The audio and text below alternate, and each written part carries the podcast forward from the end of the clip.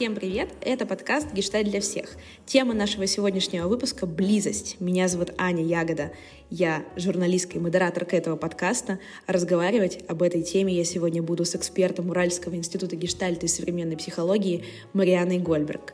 Поехали! Здравствуйте, Марьяна. Привет, привет. Мы сегодня пишем наш подкаст сразу из двух городов, из э, Петербурга и из Москвы. Будем совершать такое путешествие. А, и тема нашего сегодняшнего подкаста, а, как вообще она возникла, это тема про близость. И, наверное, а, повода обсудить ее появилось сразу несколько. Во-первых, в последнее время начало выходить какое-то огромное количество книг и исследований про то, что такое близость. И, в принципе, эта тема в повестке начала играть очень-очень-очень ярко. И мне кажется, что вот я сейчас минимум, как минимум, если повспоминаю там три секунды, а, вспомню там три, три последних каких-то повода, которые я видела. Вот меня даже рядом книжка лежит с заголовком «Близость», выпущенная в 2020 году. Соответственно, а, хотелось сегодня поговорить о том, что это такое а, за чувство, ощущение или что это за понятие, почему оно а, сейчас. Нас так всех сильно начало волновать, и как это сказывается на разных типах отношений, например, на романтические, на дружеские, на рабочие и так далее. Сейчас я начну закидывать вас бесконечными вопросами, придется отбиваться. Закидывай, закидывай. Давайте попробуем сначала понять вообще, что такое близость, как это сформулировать, как это вообще можно описать, что это за явление такое. Ты знаешь, э, у меня такое впечатление, что близость — это как привидение. Все они говорят, никто ее не видит. Вот именно. И когда мне приходится сталкиваться с таким запросом у моих клиентов, то я всегда задаю вопрос, скажи, пожалуйста, а что это? Что это такое? Ты-то как это понимаешь? И это вызывает огромное затруднение. Люди очень смутно чувствуют, что это, это что-то такое вот эдакое, что очень нужно. Но что это, совершенно непонятно. И варианты есть самые различные. И ближе всего, как-то может не показаться странным, но близость связана с безопасностью, со спокойствием. Вот если я близко, то мне безопасно. Я чувствую себя защищенной, потому что ты рядом.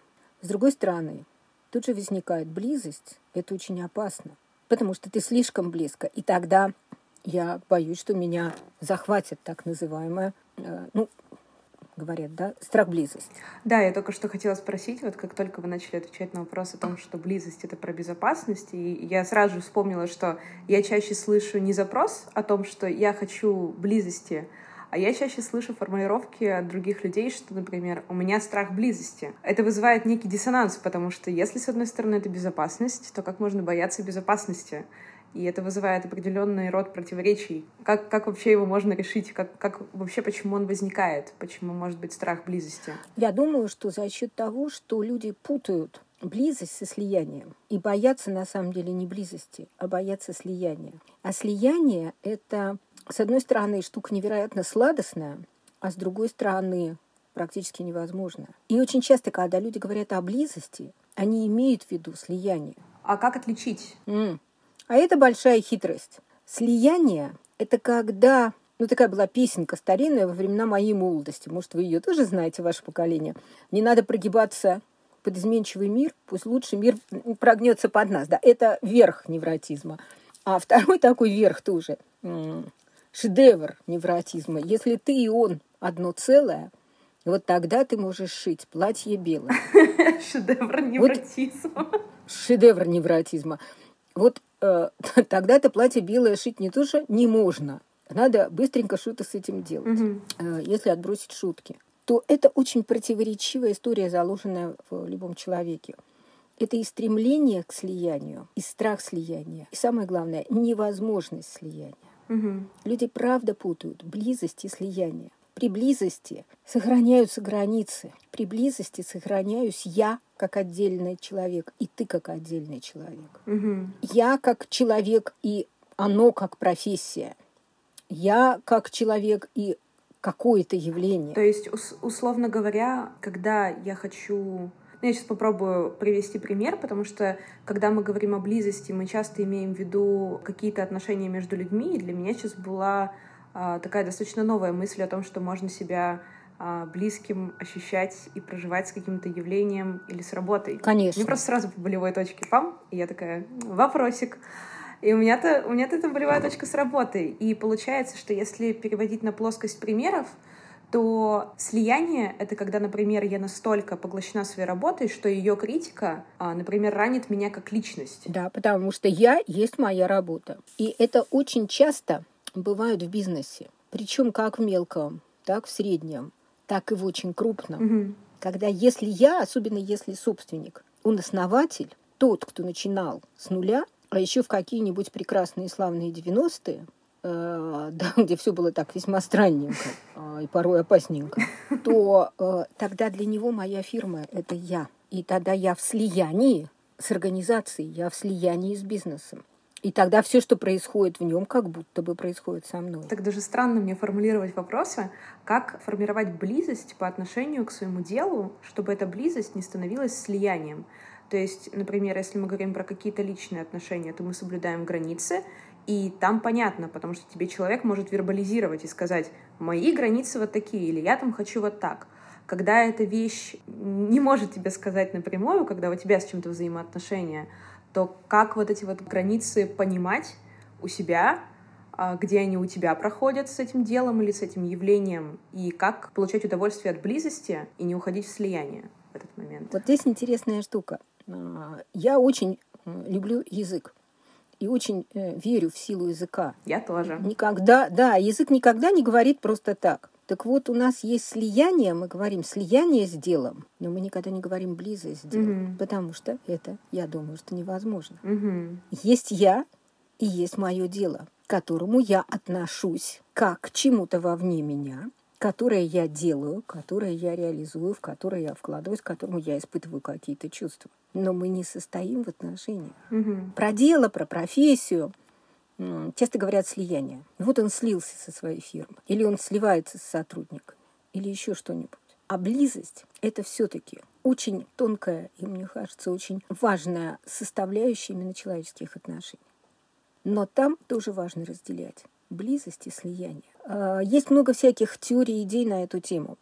Я выскажу просто то, то, что разделяю я, это совсем не, не значит, что это какая-то истина в последней инстанции или что это именно так. Я люблю всегда эти очень аккуратные, этичные оговорки, когда общаюсь с любым человеком из института Гештальта, когда есть мнение под звездочкой, но это только то, что нравится мне, это абсолютно не значит.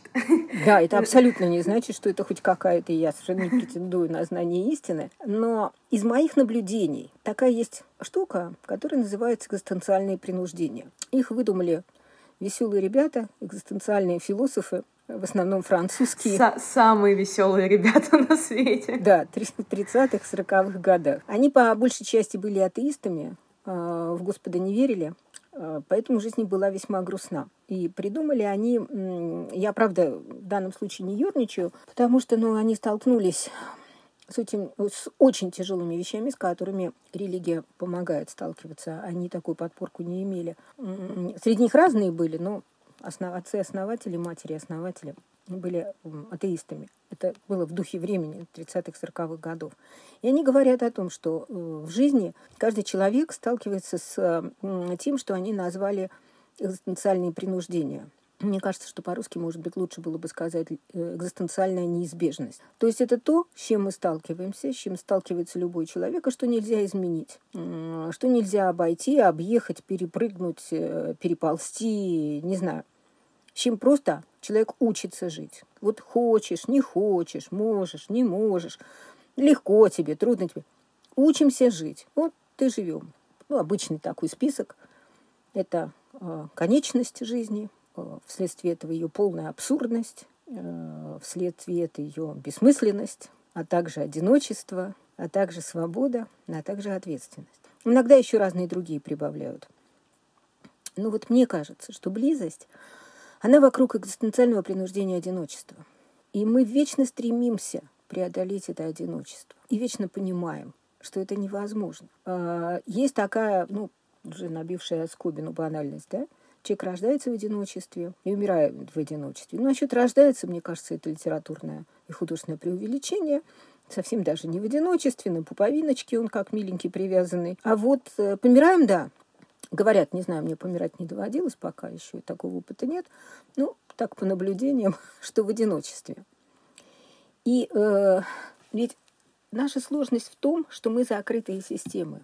А, да, у нас есть эмпатия, да, у нас есть зеркальные нейроны, но это все равно всегда проекции это всегда предположение, что если это так для меня, то весьма вероятно это так про тебя. Да, если я знаю, что такое боль, то я предполагаю, что я знаю, что с ним, когда ему больно. Но все равно это его боль, и она отличается от моей. Если я знаю, что такое счастье, то я предполагаю, что я знаю, что с ним, когда он счастлив, но это мое счастье, а это его счастье.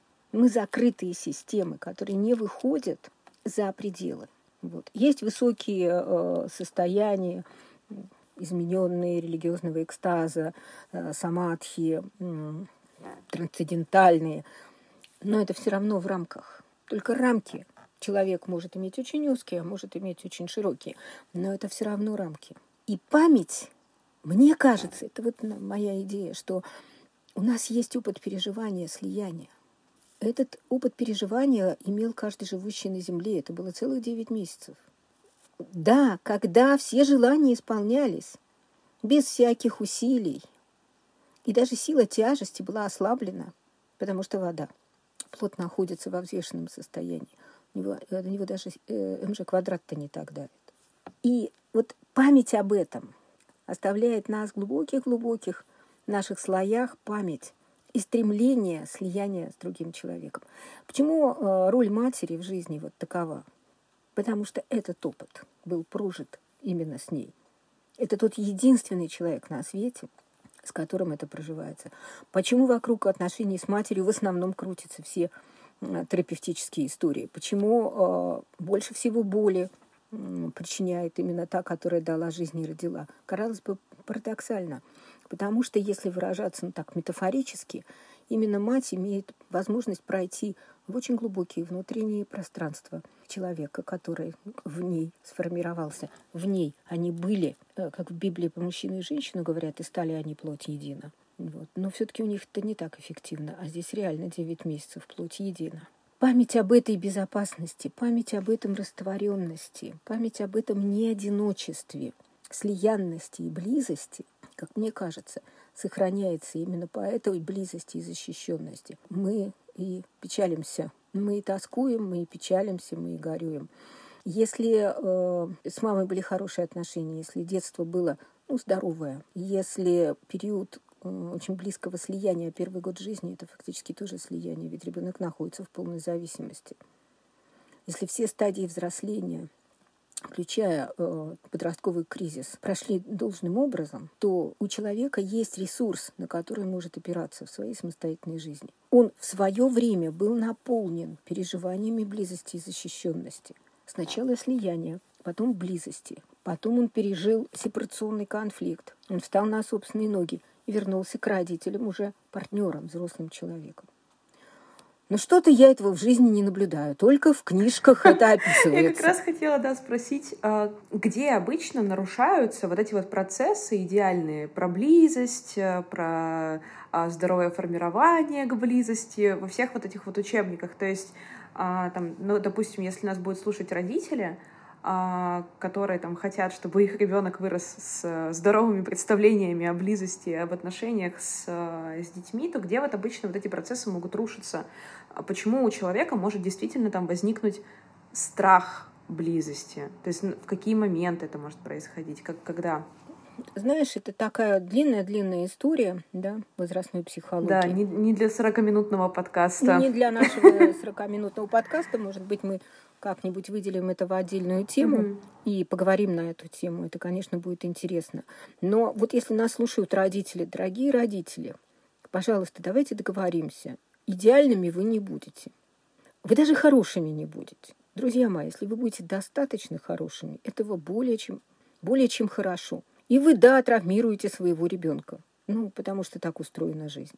И дело вовсе не в том, чтобы вы э, всегда были идеальны, не наносили ему никаких травм. А дело в том, чтобы вы э, одновременно с живой жизнью, вы живые люди, дали ему тот ресурс, который поможет ему с этим справляться. Потому что в жизни Жизнь, она ведь такая паксная штука, она только и будет думать, как бы его травмировать посильнее.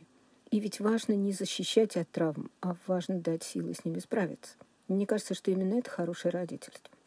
А близость, вы знаете, анекдот был старый такой, это уже в моей молодости. Почему дети такие нервные рождаются? Ну, потому что первый триместр, он думает, оставит ли его мама. Mm. Второй триместр, признает ли его папа. А третий триместр, как мы будем э, жить втроем на две стипендии. Это такой студенческий, да, студенческий анекдот. Ну, в общем, Дай бог, если беременность хорошая, дай бог, если ребенок планированный, дай бог, если он желанный.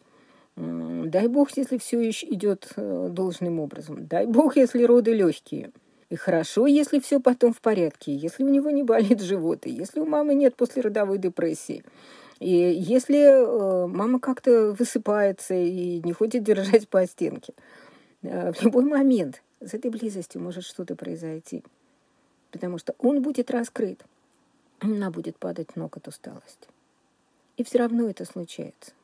И э, мне-то кажется, что такая идея, которую я там часто обмозговываю, что с одной стороны вот это стремление к близости, стремление к тому, что мы понимаем под слиянием. В близости человек хочет раскрыть границы, размыть границы, то есть вернуться вот к тому блаженному состоянию.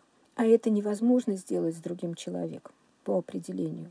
И похоже, похоже, я совсем не знаток э, истории теории религии, но похоже, что э, религиозное сознание давало возможности слияния с Богом. Угу. И вот эта потребность удовлетворялась э, через молитву, через пребывание в храме, ну, в идеальном варианте. А в современном мире как будто бы мы перекладываем это на плечи наших близких. Но они перекладывают это на наши плечи. А это невозможно.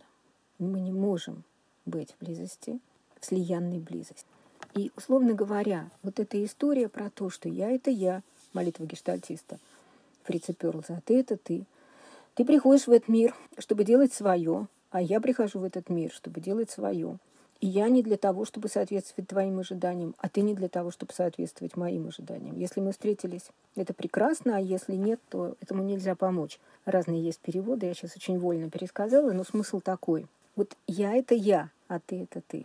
И вот э, близость, она, как мне кажется, близка с понятием контакта. А это парадоксальное понимание, что это соединение, но отдельностей. То есть, в общем, в близости можно быть, только если ты очень хорошо переживаешь себя отдельным человеком. Хм.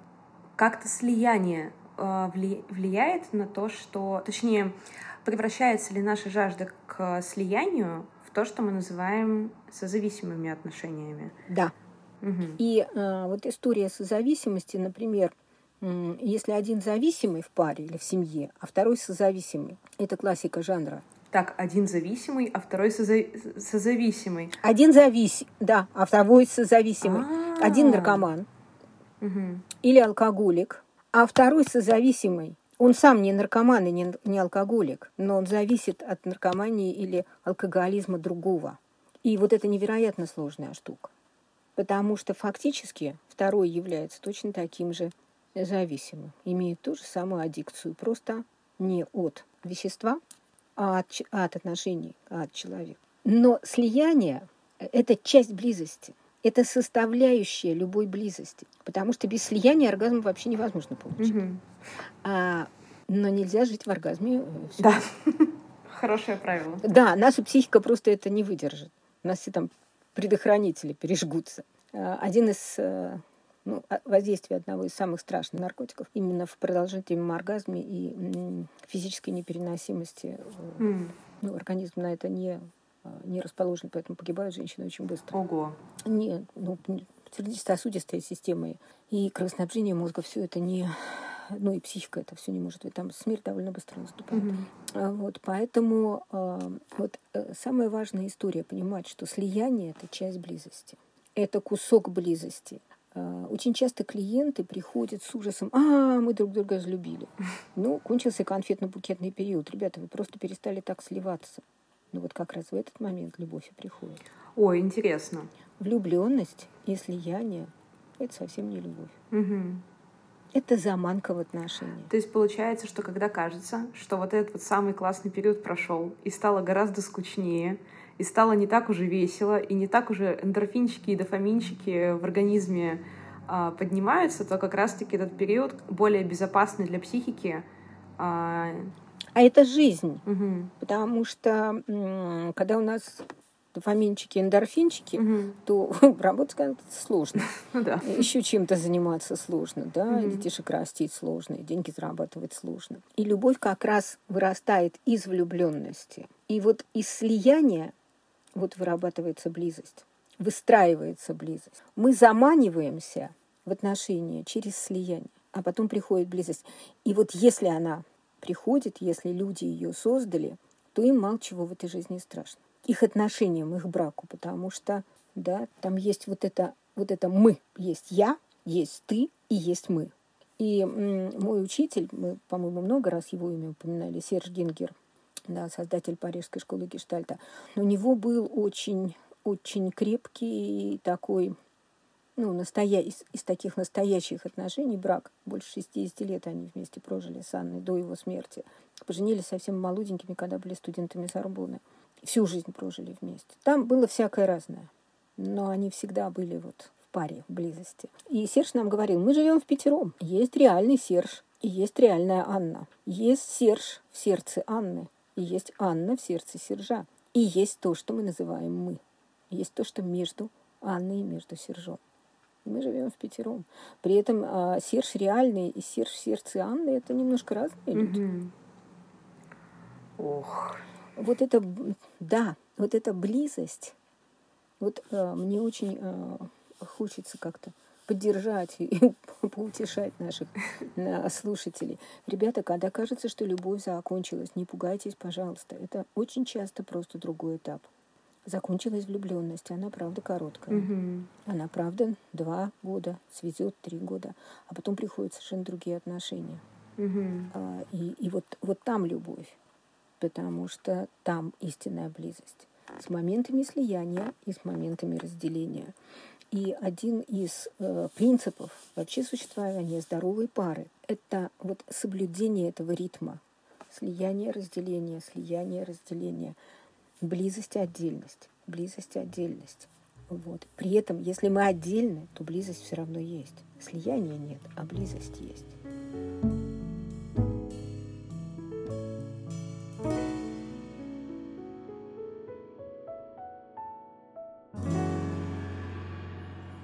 Хочу на, на практику приземлить, когда, мы, например, мы говорим а, близость и отдельность, близость и отдельность, а, мы подразумеваем что? А, близость — это когда мы проводим время вместе, или близость, когда мы находимся в контакте. Может ли быть отдельность тогда, когда рядом тоже а, есть человек? Как, как это можно интерпретировать на, на, на бытовые примеры? Да, ты сидишь в компьютере в своем, а я сижу в компьютере в своем. Очень современный и, пример. Да, и мы в этот момент, и мы в этот момент отдельно, или я там в телефоне а ты разговариваешь с кем-то из друзей э, или еще чего-нибудь такое делаешь, э, да, мы в этот момент не в слиянии, но мы все равно в близости. Угу. Мне кажется, что близость можно объяснить, можно понимать, как разделение жизни. Я разделяю свою жизнь с тобой. Ты разделяешь свою жизнь со мной. Мы при этом соглашаемся или не соглашаемся. Мы можем отчаянно спорить и ссориться. Угу. Но мы разделяем нашу жизнь. Мы где-то непримиримы и знаем, что ну, бессмысленно тут разговаривать. Ну, вот тут так нет и все. Не сработает. Не, не сработает, да. Ну вот э, у меня зеленый, а у тебя направо, как в старом анекдоте. У тебя два крокодила, один зеленый, другой направо. Вот у меня зеленый, у тебя направо. Мы э, имеем компромиссы по многим вопросам, потому что нам надо договориться. Мы в чем-то абсолютно солидарны. И самое главное, я разделяю с тобой свою жизнь. А, я, как многие, может быть, люди, долго мучилась над определением, что такое любовь. Потому что мне кажется, что близость – одна из э, составляющих любви. Ну, до меня умные люди думали, что такое любовь не одно тысячелетие. Думаю, что я ничего нового не придумала. Но я сформулировала для себя это так. Вот любовь – это то пространство, в котором я могу максимально реализоваться рядом с тобой. И реализовать все, что у меня есть, все, что мне дано. много, мало, неважно, вот сколько есть. И я проживаю свою жизнь на максимальных возможностях. И ты проживаешь свою жизнь в максимальных возможностях и максимально реализуешь то, что тебе дано. Вот сколько, сколько неважно, много, мало. Вот эта близость – это то пространство, которое делает для меня возможным максимальную реализацию. Я недавно скачала книгу, которая, я, к сожалению, сейчас не вспомню название, но одна из очередных книг про, про, про любовь, и заявка у нее была вначале такая, что мы объясним, как работает любовь, там, с точки зрения, там, чуть ли не науки. Я такая, интересно. А начала ее читать, и, в принципе, первые главы показали, а, показывали то, что, в принципе, любовь — это вот как раз-таки та здоровая близость, о которой мы говорим, близость, которая безопасность. И, в принципе, на протяжении всей книги говорится о том, что любовь — это и есть близость. Я думаю, что это немножко еще что-то. Я люб... думаю, что любовь — это близость. Я думаю, что любовь — это дружба. Я думаю, что э, любовь — это э, сексуальность и химия. И еще немножко того, что мы не знаем, как назвать. И еще немножко тайна. И слава богу, должна же быть какая-то тайна. Чушь мы все объясняем. Иначе мы бы загрустили похлеще ребят э, из 40-х годов. Да, мы иначе мы бы загрустили похлеще, чем друзья-экзистенциалы. Поэтому, да, и еще немножко тайны. Но близость, возможность близости. Я могу быть близко безопасности, я не опасаюсь за свое благополучия, не опасаюсь за свою целостность. При этом слияние – это когда я могу убрать границы и слиться, но знать, что я потом восстановлюсь. А э, созависимые и зависимые отношения – это когда я слилась. И не могу восстановиться. И я не могу, э, да, я не могу. Смысл моей жизни в тебе. О, мама Уф, аж, аж это, да. Бегу, бежи. Да. Аж страшно стало. Я ужасно боюсь, когда говорят, э, дети – смысл моей жизни. Я мою детям-то это за что? Они что подписывались быть смыслом своей жизни. Вот ты бы хотела быть смыслом чем-то жизни? Это же нужно же оправдывать ожидания. Ох, ты очень страшновато. Не надо, вот не надо, не надо смыслом жизни. Вот нико, ни, ни за да, что. Это это, это, это прям звучит очень пугающе. На самом деле, у меня был такой, э, ну, один из э, завершающих вопросов про близость. Мне стало интересно, почему это так сильно актуализировалось, потому что, правда, в повестке очень много встречается сейчас про близость, про объяснение близости, про э, то, когда люди пытаются понять, что такое близость и так далее. И могло ли это быть вызвано тем, что в какой вообще ситуации мы находимся на протяжении там уже ну, полутора последних лет. Я убеждена совершенно, что это здравствуй, дорогой ковид. Угу. Когда люди оказались в условиях, когда игнорировать отсутствие близости э, не было возможности. Просто оказалось, что э, в суете, которая была в той ушедшей жизни до весны 2020 года, можно было на многое закрывать глаза. А когда люди оказались в изоляции, тут вот опаньки, а как нам? А как нам вместе? У нас невозможно, мы не умеем быть в близости. Мы вообще не знаем, что это такое. Нам скучно, тошно, утомительно, раздражительно и вообще невыносимо. Ох, хочется какой-то э, более э, воодушевляющий. Так и прекрасно, прекрасно. Хоть какой-то прок с ковида. С него, между прочим, много проков.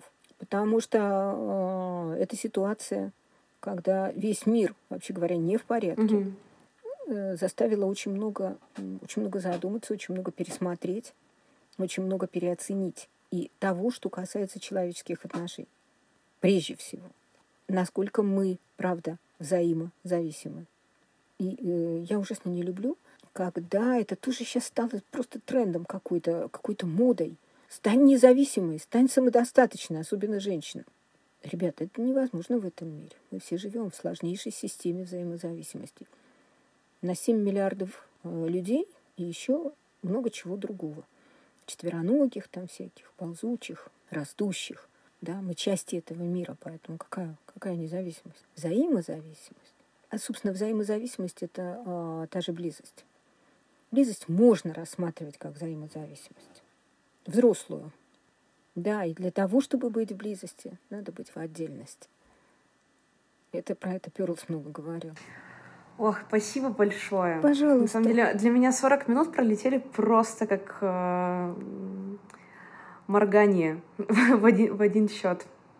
Ну, близость, да, такая тема прям, уф. А я думаю, что это а, всеобъемлющая мечта любого человека, да?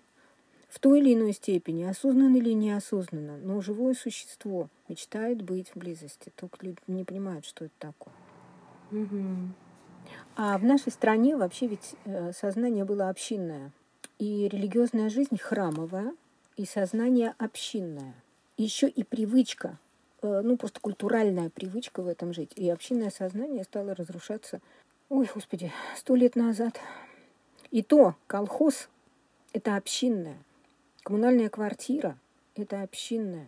Общежитие по 12, по 12 коек в одной комнате в старых общежитиях – это общинное это такое, да, где все на виду, потому что в российской культуре понятие privacy очень новое.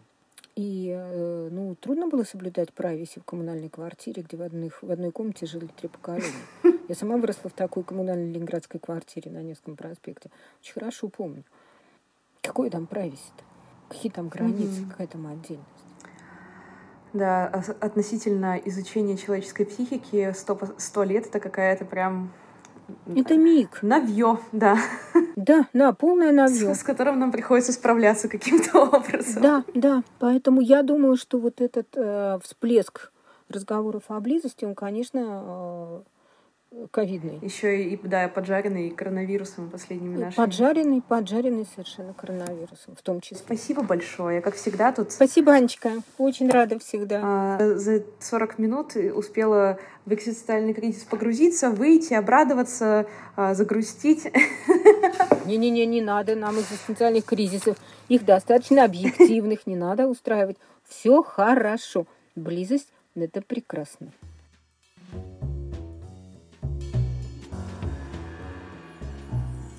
Наш подкаст подошел к концу. Слушайте нас на всех удобных платформах, на Apple подкастах, на Яндекс Музыке, на Кастбоксе, на Google подкастах. В общем, мы есть везде. Оставляйте нам свои отзывы, пишите, какие темы вы бы хотели, чтобы мы обсудили в эфире. Присылайте свои вопросы. Мы будем рады любой вашей обратной связи. Пока-пока.